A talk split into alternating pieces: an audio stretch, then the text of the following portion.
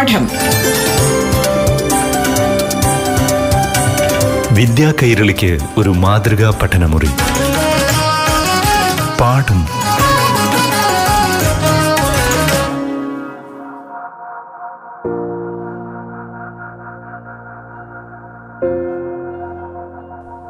നമസ്കാരം പ്രിയപ്പെട്ട കൂട്ടുകാരെ. പാഠത്തിന്റെ പുതിയൊരു അധ്യായത്തിലേക്ക് എല്ലാ കൂട്ടുകാർക്കും സ്വാഗതം. ഇന്ന് ബഹിരാകാശ യാത്രികരെക്കുറിച്ചാണ് പാഠത്തിന്റെ ഈ അധ്യായം ചർച്ച ചെയ്യുന്നത്. ബഹിരാകാശ യാത്രികരെക്കുറിച്ച് പലപ്പോഴും നമ്മൾ പഠിക്കുകയും വായിക്കുകയും ഒക്കെ ചെയ്തിട്ടുണ്ട്. ഈ ബഹിരാകാശ യാത്രികരുടെ ജീവിതം അവർ നേരിടുന്ന വെല്ലുവിളികൾ ഈ യാത്രകൾക്ക് ശേഷം അവരുടെ ജീവിതത്തിൽ ഉണ്ടാകുന്ന മാറ്റം എന്നിവയൊക്കെ പലപ്പോഴും നമ്മൾ ചർച്ച ചെയ്തിട്ടുള്ളതാണ്. പുരുഷ ബഹിരാകാശ യാത്രികർക്കൊപ്പം തന്നെ വനിതാ ബഹിരാകാശ യാത്രികരെക്കുറിച്ചും നമ്മൾ ഏറെ പഠിച്ചിട്ടുണ്ട്. പുരുഷ ബഹിരാകാശ യാത്രികരിൽ നിന്നും വനിതാ യാത്രികർ നേരിടുന്ന വെല്ലുവിളികൾ എന്തൊക്കെയാണ്? ഈ ബഹിരാകാശ യാത്രകളിൽ ഒരുപോലെ കാണേണ്ടതല്ലേ സ്ത്രീയെയും പുരുഷനെയും? ഇത് സംബന്ധിച്ചാണ് ഇന്നത്തെ പാഠം ക്ലാസ് പ്രതിപാദിക്കുന്നത്. അതായത് വനിതാ ബഹിരാകാശ യാത്രികരെക്കുറിച്ച്. ഇത് സംബന്ധിച്ച അറിവുകൾ കൂട്ടുകാർക്ക് പറഞ്ഞു തരുന്നത് Wayanad Meppadi G L P എസിലെ അധ്യാപകനായ ശ്രീ സാബു ജോസ്. നമ്മുടെ ഒരു കാലത്ത് അല്ലെങ്കിൽ മനുഷ്യന്റെ മനുഷ്യനെ ശാസ്ത്ര സാങ്കേതിക വിദ്യയുടെ വളർച്ച അല്ലെങ്കിൽ അത് ശക്തമായി വളരുന്നതിന് മുൻപ് തന്നെ നമ്മുടെ സങ്കല്പങ്ങളിൽ എപ്പോഴും സ്വർഗലോകം എന്ന് പറഞ്ഞാൽ സ്പേസ് ആയിരുന്നു ആകാശമായിരുന്നു.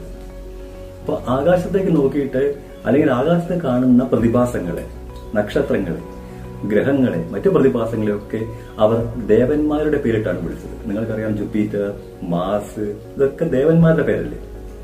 അപ്പോൾ സ്വർഗലോകമാണ് ആകാശം എന്നാണ് നമ്മൾ കരുതിയത് അപ്പൊ അതുകൊണ്ട് തന്നെ സ്പേസിലേക്ക് യാത്ര ചെയ്ത വനിതകളെ കുറിച്ചാണ് അല്ലെങ്കിൽ ബഹിരാകാശ സഞ്ചാരികളായ വനിതകളെ കുറിച്ചാണ് ഞാൻ നിങ്ങളോട് സംസാരിക്കുന്നത്. എന്താണ് സ്ത്രീകൾക്ക് സ്പേസിൽ അനുഭവപ്പെടുന്നത്? എത്രയെല്ലാം സ്ത്രീകൾ സ്പേസിൽ പോയിട്ടുണ്ട്? അതിന്റെ അവരുടെ സ്വാഭാവികമായിട്ട് അവർക്കുണ്ടാകുന്ന പ്രയാസങ്ങളോ അവർക്കുണ്ടാകുന്ന സവിശേഷതകളോ എന്തൊക്കെയാണ്? ഒരു പുരുഷ ബഹിരാകാശ സഞ്ചാരിയെ അപേക്ഷിച്ച് ഒരു വനിതാ ബഹിരാകാശ സഞ്ചാരിക്ക് ഉണ്ടാകുന്ന പ്രശ്നങ്ങളോ അല്ലെങ്കിൽ അനുകൂലനങ്ങളോ എന്തെല്ലാമാണെന്നൊക്കെ നമുക്കിവിടെ പരിശോധിക്കാനായിട്ട് പറ്റും. ഇന്ന് നിരവധി രാജ്യങ്ങളിലെ വനിതകൾ ബഹിരാകാശ യാത്രകൾ നടത്തിയിട്ടുണ്ട്. ഏകദേശം അറുപത്തഞ്ച് വനിതകൾ ഇന്ന് ബഹിരാകാശ യാത്ര നടത്തി അന്താരാഷ്ട്ര ബഹിരാകാശ നിലയത്തിലും അതുപോലെ ഭൂമിയെ ഭ്രമണം ചെയ്യുന്ന കൃത്രിമ ഉപകരണങ്ങളുടെ ഭാഗമായിട്ടും സഞ്ചരിച്ചിട്ടുണ്ട്. ഇതിന് തുടക്കം കുറിച്ചത് ആയിരത്തി തൊള്ളായിരത്തി അറുപത്തി മൂന്നിൽ ആയിരുന്നു. ജൂൺ ഇരുപത്തി മൂന്നിന് പഴയ യു എസ് എസ് ആറിന്റെ ബഹിരാകാശ സഞ്ചാരിയായ ഐ മീൻ കോസ്മോനോട്ട് എന്നൊക്കെ പറയും. ആസ്ട്രോനോട്ട് എന്ന് പറയുന്ന പോലെ സോവിയറ്റ് യൂണിയന്റെ ബഹിരാകാശ സഞ്ചാരികളെ കോസ്മോനോട്ടുകൾ എന്നാണ് പറയുന്നത്. അപ്പൊ ആദ്യത്തെ വനിതാ ബഹിരാകാശ സഞ്ചാരിയായിരുന്ന വലന്തിന തെരഷ്കോവ ആയിരത്തി തൊള്ളായിരത്തി അറുപത്തി മൂന്നിൽ അതായത് ജൂൺ ഇരുപത്തി മൂന്നിന് ഭൂമിയുടെ പലായന പ്രവേഗം മറികടന്ന് സ്പേസിലേക്ക് എത്തിയത്. ഒരുപക്ഷെ സ്പേസിലേക്കായിരിക്കില്ല സ്വർഗത്തിലേക്കായിരിക്കും അല്ലെങ്കിൽ ചരിത്രത്തിലേക്കാണ്. പക്ഷെ സ്ത്രീകളുടെ ഈ കായിക ക്ഷമതയിലോ അല്ലെങ്കിൽ മാനസികമായിട്ട് അവർക്ക് സ്പേസിൽ അനുഭവപ്പെടുന്ന ബുദ്ധിമുട്ടുകളെ കുറിച്ചുള്ള അജ്ഞത കാരണം അറിവില്ലായ്മ കാരണം ആ പാത തുടരാനായിട്ട് മറ്റ് അതായത് വൻ ശക്തികളായ മറ്റു രാജ്യങ്ങൾക്ക് താല്പര്യമുണ്ടായിരുന്നില്ല. അതായത് രണ്ട് വൻശക്തി തന്നെ പറയാൻ പറ്റുള്ളൂ നമുക്ക് ആ ഒരു കാലഘട്ടത്തിൽ. ശീത സമരം നടക്കുന്ന ശീതയുദ്ധം നടക്കുന്ന സമയത്ത് U S S R U S എയും പിന്നെ പത്തൊൻപത് വർഷത്തിന് ശേഷമാണ് ആയിരത്തി തൊള്ളായിരത്തി എൺപതിൽ കഴിഞ്ഞതിന് ശേഷമാണ് ആദ്യമായിട്ട് അല്ലെങ്കിൽ രണ്ടാമതായിട്ട് അല്ലെങ്കിൽ രണ്ടാമതായിട്ട് ഒരു വനിത ബഹിരാകാശത്തേക്ക് പോയത്. അത് സ്ത്രീകളുടെ ക്ഷമതയിലുള്ള അല്ലെങ്കിൽ കഴിവിലുള്ള അജ്ഞത കൊണ്ട് തന്നെയായിരുന്നു. എന്ന് പറഞ്ഞാൽ സയൻസ് കമ്മ്യൂണിറ്റിക്ക് പോലും അക്കാര്യത്തിൽ സംശയം ഉണ്ടായിരുന്നു. സ്ത്രീകൾക്ക് ബഹിരാകാശ യാത്ര നടത്താൻ കഴിയുമോ എന്ന്. കാരണം ഓൾറെഡി തെളിയിക്കപ്പെട്ട ഒരു കാര്യമാണ്. ആയിരത്തി തൊള്ളായിരത്തി അറുപത്തി മൂന്നിൽ തെരഷ്കോവ പോയി വന്ന ഒരു യാത്ര തന്നെയാണ്. അതിന്റെ തുടർച്ചയാണ് ചെയ്യേണ്ടത്. പക്ഷെ എന്നാൽ പോലും ആ കാര്യത്തിൽ ഒരു സംശയം ഉണ്ടായിരുന്നു. പക്ഷേ ഇതിനകത്ത് വളരെയധികം കൗതുകകരമായ ഒരു കാര്യം എന്ന് പറഞ്ഞിട്ടുണ്ടെങ്കിൽ ആദ്യമായിട്ട് ബഹിരാകാശത്തേക്ക് ഒരു ജീവിയെ അയക്ക- അയക്കുക എന്നുള്ള ദൗത്യം സോവിയറ്റ് യൂണിയൻ ചെയ്തപ്പോൾ അവർ ലൈക്ക എന്ന് പറഞ്ഞ ഒരു നായയാണ് തിരഞ്ഞെടുത്തത്. ലൈക്ക എന്ന് പറഞ്ഞിട്ടുണ്ടെങ്കിൽ ഒരു തെരുവ് നായയാണ് സ്ലം ഡോഗാണ് അതുപോലെ തന്നെ അതൊരു പിന്നെ ഒരു പെൺ നായയാണ് പെൺ പട്ടി എന്നൊക്കെ നമുക്ക് പറ്റും. അപ്പോ അവർ തിരഞ്ഞെടുക്കാൻ കാരണം എന്ന് പറഞ്ഞിട്ടുണ്ടെങ്കിൽ പ്രതികൂല സാഹചര്യങ്ങളോട് ഏറ്റവും നന്നായി അനുകൂലനം ചെയ്യാൻ പറ്റുന്നത് ഈ സ്ലം ഡോഗ്സിനാണ് തെരുവ് നായ്ക്കൾക്കാണ്. അത് മാത്രമല്ല ആ സ്പീഷീസിൽ പെടുന്ന അല്ലെങ്കിൽ തെരുവ് നായ്ക്കളുടെ അല്ലെങ്കിൽ നായകളുടെ സ്പീഷീസ് നമ്മൾ ചിന്തിക്കുവാണെങ്കിൽ അതിനെക്കുറിച്ച് പറയുകയാണെങ്കിൽ അതിൽ സ്ത്രീവർഗമാണ് കുറെ കൂടി സാഹചര്യങ്ങളോട് അഡാപ്റ്റേഷൻ വരുത്താനായിട്ട് അനുയോജ്യം എന്നുള്ളത് എന്ന് കണ്ടെത്തിയത് കൊണ്ടാണ് ഈ പെൺപട്ടിയെയും അതുപോലെ തെരുവ് നായയും തെരഞ്ഞെടുത്തത്. ലൈക്ക ബഹിരാകാശത്ത് വെച്ച് മരണപ്പെട്ടെങ്കിലും തുടർന്നുണ്ടായ പരീക്ഷണ ദൗത്യങ്ങളിലെല്ലാം സസ്തനികളെയാണ് ഉപയോഗിച്ചത്. മാത്രവുമല്ല ഈ സസ്തനികളിൽ സ്ത്രീ ലിംഗത്തിനായിരുന്നു പ്രാധാന്യം നൽകിയത്. അപ്പോൾ അതിലുള്ള പുരുഷ ലിംഗത്തിൽപ്പെട്ട മറ്റ് സസ്തനികളെ അപേക്ഷിച്ചിട്ട് സ്ത്രീലിംഗത്തിൽപ്പെട്ട സസ്തനികൾക്ക് കൂടുതലായിട്ടുള്ള പ്രശ്നങ്ങളൊന്നും ഉണ്ടാകുന്നില്ല എന്ന് മനസ്സിലായിരുന്നു. എങ്കിലും വനിതകളെ ബഹിരാകാശത്തേക്ക് യാത്ര ചെയ്യാനായിട്ട് അനുവദിച്ചിരുന്നില്ല. ഒരു സ്ഥിതി വിവര കണക്കനുസരിച്ചിട്ട് വനിതാ ബഹിരാകാശ സഞ്ചാരികൾ ഏറിയ പങ്കും അമേരിക്കൻ പൗരത്വമുള്ളവരോ ഐ മീൻ അതായത് അമേരിക്കക്കാരോ അല്ലെങ്കിൽ അമേരിക്കയിൽ വന്നിട്ട് പൗരത്വം സ്വീകരിച്ചവരോ ആണ്. ഇപ്പൊ നമ്മളിവിടെ നമ്മളിപ്പോ കൽപ്പന ചൗളയുടെയും ചൗളയുടെയും സുനിത വില്യംസിന്റെയും ഒക്കെ കാര്യം പറഞ്ഞപ്പോലും അവർ ഇന്ത്യൻ വംശജയാണെങ്കിലും അമേരിക്കൻ പൗരത്വം സ്വീകരിച്ചവരാണ്. അതേപോലെ തന്നെ ബ്രിട്ടൻ ഫ്രാൻസ് അതേപോലെ ദക്ഷിണ കൊറിയ ഇറാൻ തുടങ്ങിയ രാജ്യങ്ങളിൽ നിന്നുള്ള ബഹിരാ ആദ്യത്തെ ബഹിരാകാശ സഞ്ചാരി ഒരു വനിതയായിരുന്നു എന്നുള്ളതും പ്രത്യേകതയാണ്. I repeat Britain France Iran ദക്ഷിണ കൊറിയ തുടങ്ങിയ രാജ്യങ്ങളിൽ നിന്നുള്ള ആദ്യത്തെ ബഹിരാകാശ സഞ്ചാരി ഒരു വനിതയായിരുന്നു. മാത്രമല്ല ഇന്ത്യ ഉൾപ്പെടെ ഇന്ത്യ ആണെങ്കിലും ശരി അതേപോലെ തന്നെ മറ്റ് ലോകരാജ്യങ്ങൾ ഫ്രാൻസ് ഈവൻ ഇറാൻ അതുപോലെയുള്ള രാജ്യങ്ങൾ കാനഡ അതുപോലെയുള്ള രാജ്യങ്ങളുടെ ബഹിരാകാശ സഞ്ചാരികൾ നമുക്ക് നമുക്കൊക്കെ ബഹിരാകാശ സഞ്ചാരികൾ ഉണ്ടായിരുന്നു. ഉണ്ട്.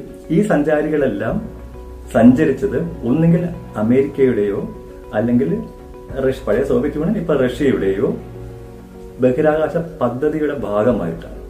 അല്ലാത്ത ഒരു ബഹിരാകാശ യാത്രകൾ മറ്റൊരു ലോകരാജ്യത്തിനും ഇതുവരെ സാധിച്ചിട്ടില്ല. ഇന്ന് ഈ മേഖലയിലേക്ക് അല്ലെങ്കിൽ ബഹിരാകാശ യാത്രകൾക്ക് ഏറ്റവും അധികം ഫണ്ട് ചെലവഴിക്കുന്നത് പണം മുടക്കുന്നത് U S A Russia China എന്നീ രാജ്യങ്ങളാണ്. ഇനി എന്താണ് ഒരു വനിതയെ ബഹിരാകാശ യാത്രയിൽ നിന്ന് അകറ്റി നിർത്തുന്നത്. അത് ഒരു സമൂഹത്തിനുണ്ടായ ധാരണയാണോ? അതോ അവർക്ക് തന്നെ ഉണ്ടായ ധാരണയാണോ? അത് രണ്ടും തെറ്റായ ധാരണകൾ തന്നെയാണ്. അതായത് സ്ത്രീകൾക്ക് സ്പേസിലുള്ള സങ്കീർണമായ സാഹചര്യങ്ങൾ അതിജീവിക്കാനായിട്ട് കഴിയില്ല എന്നൊരു തെറ്റായ ധാരണ ഒരു പക്ഷേ ഇവിടെ പടർന്നു പിടിച്ചിട്ടുണ്ടാകാം. ഒന്നാമത്തത് സ്പേസിലെ നിശബ്ദത. കാരണം ഒരു വായു മണ്ഡലം അല്ലെങ്കിൽ ഒരു വാതക മണ്ഡലം ഇല്ലാത്തത് കൊണ്ട് സംസാരിക്കാൻ കഴിയില്ല. സംസാരിച്ചിട്ടുണ്ടെങ്കിൽ സിഗ്നൽസ് വഴിയാണ് നമുക്ക് ഉപയോഗിക്കാൻ പറ്റില്ല അല്ലാതെ നേരിട്ട് ഒരു ടോക്ക് നമുക്ക് സംസാരിക്കാൻ അങ്ങനത്തെ ഒരു ശബ്ദം നമുക്ക് ഉൽപ്പാദിപ്പിക്കാൻ സാധിക്കില്ല. കാരണം ശബ്ദം എന്ന് പറഞ്ഞാൽ തന്നെ വായുവിലുണ്ടാകുന്ന കമ്പനങ്ങളാണ് അപ്പോൾ അത്തരം ശബ്ദം അവിടെ നടക്കില്ല. അപ്പോൾ സ്ത്രീകൾക്ക് അധിക നേരം സംസാരിക്കാതിരിക്കാൻ കഴിയില്ല എന്നുള്ള തെറ്റായ ധാരണ. എന്ന് പറഞ്ഞാൽ ഓപ്പണായിട്ട് സംസാരിക്കണം. അല്ലാതെ ഈ സിഗ്നൽസ് ഉപയോഗിച്ചിട്ടുള്ള സംസാരമല്ല. ഓപ്പണായി സംസാരിക്കാതിരിക്കാൻ സ്ത്രീകൾക്ക് കഴിയില്ല എന്നുള്ളൊരു തെറ്റായ ധാരണ. അതേപോലെ തന്നെ ഏകാന്തത. സ്പേസ് നമുക്കറിയാം. സ്പേസിലെ ഇരുട്ട്. പിന്നെ മാത്രവുമല്ല ഭൂമിയിൽ നിന്ന് വളരെ ദൂരെയാണ്. അവിടെ ഒന്നോ രണ്ടോ പേര് മാത്രമുള്ള സ്ഥലങ്ങൾ അല്ലെങ്കിൽ ഒരാൾ ഒറ്റയ്ക്ക് ഇരിക്കുന്ന അവസ്ഥ. ഇങ്ങനെയുള്ള ഏകാന്തതയെ സ്ത്രീകൾക്ക് സഹിക്കാൻ കഴിയില്ല എന്നുള്ളൊരു തെറ്റായ ധാരണ. അതേപോലെ തന്നെ സ്ത്രീകൾക്ക് ഗൃഹ ഗൃഹ ഗൃഹത്തിൽ നിന്ന് അല്ലെങ്കിൽ സ്വന്തം ഭവനത്തിൽ നിന്ന് അധികം സമയം മാറി നിൽക്കാൻ കഴിയില്ല. ഹോം സിക്നെസ് ഉണ്ടാകും. അവർക്ക് എപ്പോഴും അവർ താമസിക്കുന്ന വീടിന്റെ നാഥയായിട്ട് അധിപനായിട്ട് അധിപയായിട്ട് നിൽക്കുക എന്നുള്ളതാണ് സ്ത്രീകൾക്ക് തലച്ചോറിലേക്ക് പ്രോഗ്രാം ചെയ്തിരിക്കുന്നത് എന്നുള്ള തെറ്റായ ധാരണ. അതുപോലെ അവരുടെ സ്വാഭാവികമായിട്ടുള്ള ജൈവിക പ്രവർത്തനങ്ങൾക്ക് എന്തെങ്കിലും താളപ്പിഴകൾ ഉണ്ടാകുമോ എന്നുള്ള തെറ്റായ ധാരണ. ഇങ്ങനെയുള്ള ഒരുപാട് കാരണങ്ങൾ സ്ത്രീകളെ ഈ ബഹിരാകാശ യാത്രകളിൽ നിന്നും ഒരുപാട് കാലം അകറ്റി നിർത്തിയിരുന്നു.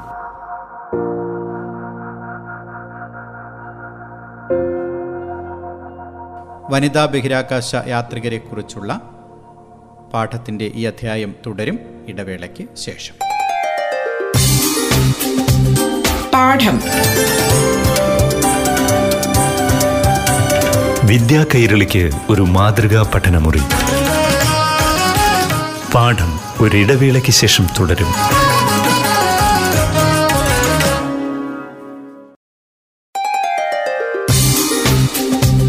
പാഠം. വിദ്യാ കൈരളിക്ക് ഒരു മാതൃകാ പഠനമുറി. പാഠം തുടരുന്നു.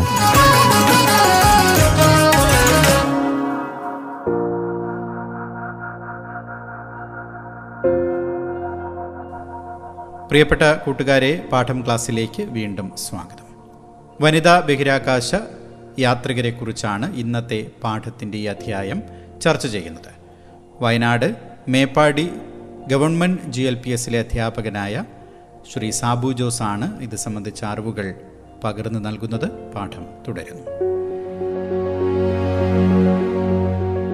നമുക്കറിയാം ചാന്ദ്രയാത്രകളെ കുറിച്ച് മനുഷ്യന്റെ ചാന്ദ്രയാത്രയെ കുറിച്ച് മനുഷ്യൻ നടത്തിയ ഏറ്റവും അധികം പ്രശംസിക്കപ്പെടുന്ന അല്ലെങ്കിൽ പ്രശംസിക്കപ്പെടേണ്ട മുന്നേറ്റമാണ് ഭൂമിക്ക് വെളിയിൽ സ്വർഗലോകത്ത് മറ്റൊരു ലോ മറ്റൊരു ലോകത്തിൽ പോയിട്ട് മനുഷ്യന്റെ പാദമുദ്ര പതിപ്പിച്ചു കഴിഞ്ഞു. ഇങ്ങനെ പറയാൻ പറ്റും സ്വർഗലോകത്തിൽ നടന്ന ആദ്യത്തെ മനുഷ്യൻ എന്ന് ആംസ്ട്രോങ്ങിനെ നമ്മൾ വിശേഷിപ്പിക്കാറുണ്ട്. ആംസ്ട്രോങ്ങിന്റെ യാത്ര മാത്രമല്ല തുടർച്ചയായിട്ട് നിരവധി വർഷങ്ങളുടെ പരിശ്രമം ഗവേഷണങ്ങൾ പരീക്ഷണങ്ങൾ അതിന്റെ ഭാഗമായിട്ട് ഉള്ള സക്സസ് ആണ് ഈ പറയുന്ന ആംസ്ട്രോങ്ങിന്റെ ആദ്യത്തെ ചന്ദ്രനിലേക്കുള്ള പാദമുദ്ര പതിപ്പിച്ചത്. ഞാൻ പറയുന്നത് എങ്ങനെയാണ്? ഇരുപത്തിനാല് മനുഷ്യർ ചന്ദ്രനിലേക്ക് യാത്ര ചെയ്തിട്ടുണ്ട്.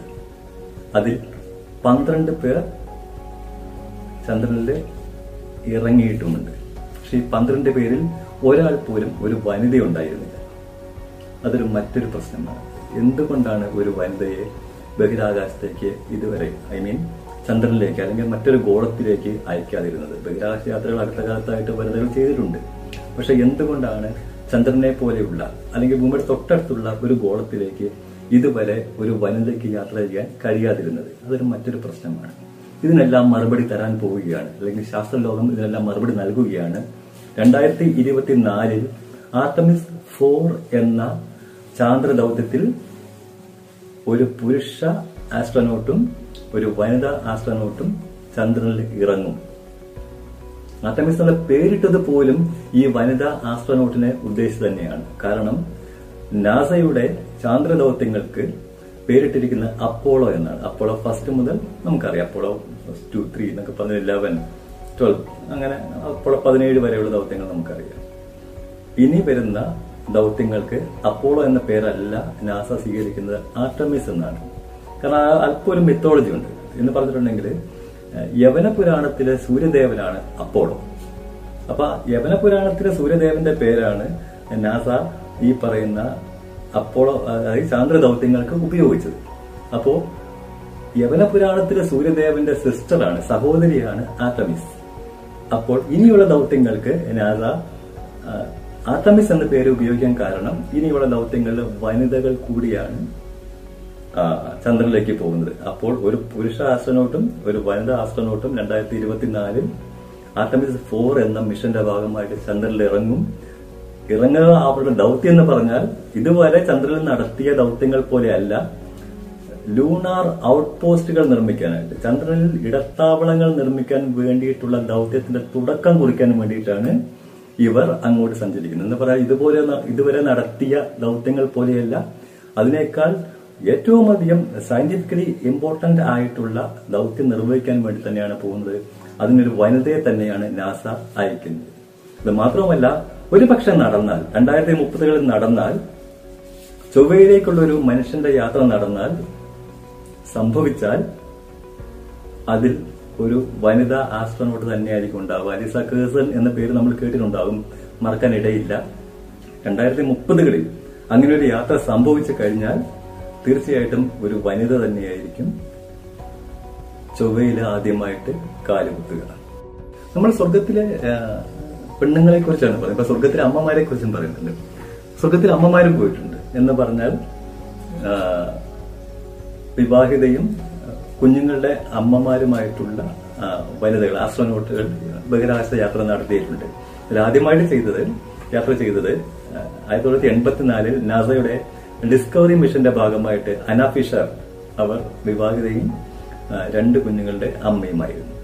യാത്ര ചെയ്തതാണ്. ആയിരത്തി തൊള്ളായിരത്തി തൊണ്ണൂറ്റി ആറിൽ ഫ്രഞ്ചുകാരിയായ ക്ലോഡി ഹൈഗർ ഹൈനാർ മൂന്ന് കുഞ്ഞുങ്ങളുടെ അമ്മയായിരുന്നു. അവരും ബഹിരാകാശ യാത്ര നടത്തിയിരുന്നു. അതുപോലെ നിക്കോൾ സ്കോട്ട് കാടി കോൾമാൻ തുടങ്ങിയ അമ്മമാരും ബഹിരാകാശ യാത്ര നടത്തിയതാണ് നടത്തിയവരാണ്. അപ്പൊ അമ്മമാർക്കും സ്വർഗത്തിൽ യാത്ര ചെയ്യാനായിട്ട് അവസരം കിട്ടിയിട്ടുണ്ട്. പക്ഷെ ഇതുവരെ ചെറിയൊരു പ്രശ്നം പറഞ്ഞാൽ ഗർഭിണികളായ സ്ത്രീകളെ ബഹിരാകാശ യാത്ര നടത്താനായിട്ട് നാസ അല്ലെങ്കിൽ അതുപോലെയുള്ള മറ്റ് സ്പേസ് ഏജൻസികൾ അനുവദിച്ചിരുന്നില്ല. കാരണം ഈ ഗർഭിണികൾക്കോ അല്ലെങ്കിൽ സ്പേസ് സ്റ്റേഷനിൽ വെച്ച് പ്രസവം നടക്കുകയോ ചെയ്ത് കഴിയുന്ന അവസ്ഥയിൽ സ്പേസിന് ഒരുപാട് പ്രശ്നങ്ങളുണ്ട്. ഞാൻ വിവരിക്കുന്നുണ്ട്. സ്പേസിലുള്ള തീവ്ര വികിരണങ്ങൾ കാരണം റേഡിയേഷൻ കാരണം ഒന്നുകിൽ ഗർഭസ്ഥ ശിശുവിനോ അല്ലെ ന്യൂബോൺ ബേബിക്കോ എന്തെങ്കിലും അപകടം ഉണ്ടാകുമോ എന്നുള്ളൊരു ഭയം കാരണം ഗർഭിണികളെ യാത്ര ചെയ്യാനായിട്ട് അനുവദിച്ചിരുന്നില്ല. അനുവദിക്കുന്ന ഇപ്പോഴും അനുവദിക്കുന്നില്ല. പക്ഷേ ഇതിന് മൃഗങ്ങളിൽ നടത്തിയ പരീക്ഷണങ്ങൾ നടത്തിയിട്ടുണ്ട്. അതായത് എലികളെ അവിടെ വെച്ച് ബഹിരാകാശ നിലയത്തിൽ വെച്ചിട്ട് എലികളെ പ്രസവിപ്പിക്കുന്ന ഗർഭിണിയായ എലികൾ പ്രസവിക്കുന്നു.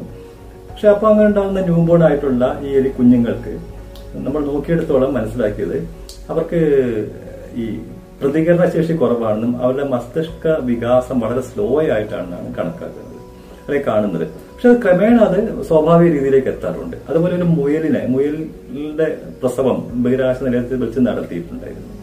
അപ്പോൾ അങ്ങനെ കിട്ടിയ അല്ലെങ്കിൽ റിസൾട്ട് എന്താണെന്ന് വെച്ചിട്ടുണ്ടെങ്കിൽ ഈ അമ്മ മുയലിന് ഈ കുഞ്ഞുങ്ങളെ പാൽ കൂട്ടാനായിട്ടുള്ള താല്പര്യം കാണുന്നില്ല.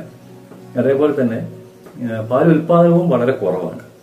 അപ്പൊ ഇങ്ങനെ ചില പ്രശ്നങ്ങൾ ഉണ്ടാകുന്നുണ്ട്. അപ്പൊ അതുകൊണ്ട് തന്നെ ആയിരിക്കാം ഗർഭിണികൾക്കെയും അതേപോലെ തന്നെ ബഹിരാകാശ നിലയത്തിൽ വെച്ചൊരു ഡെലിവറി ഒരു പ്രസവം നടക്കുന്ന ഒരു സാഹചര്യം ഇതുവരെ ബഹിരാകാശ യാത്രികർക്ക് അങ്ങനത്തെ ഒരു അവസരം ഉണ്ടായിട്ടില്ല. അപ്പൊ അമ്മമാർ ബഹിരാകാശ യാത്രകൾ നടത്തിയിട്ടുണ്ട്. അമ്മമാരല്ലാത്ത വനിതകളും ബഹിരാകാശ യാത്രകൾ നടത്തിയിട്ടുണ്ട്.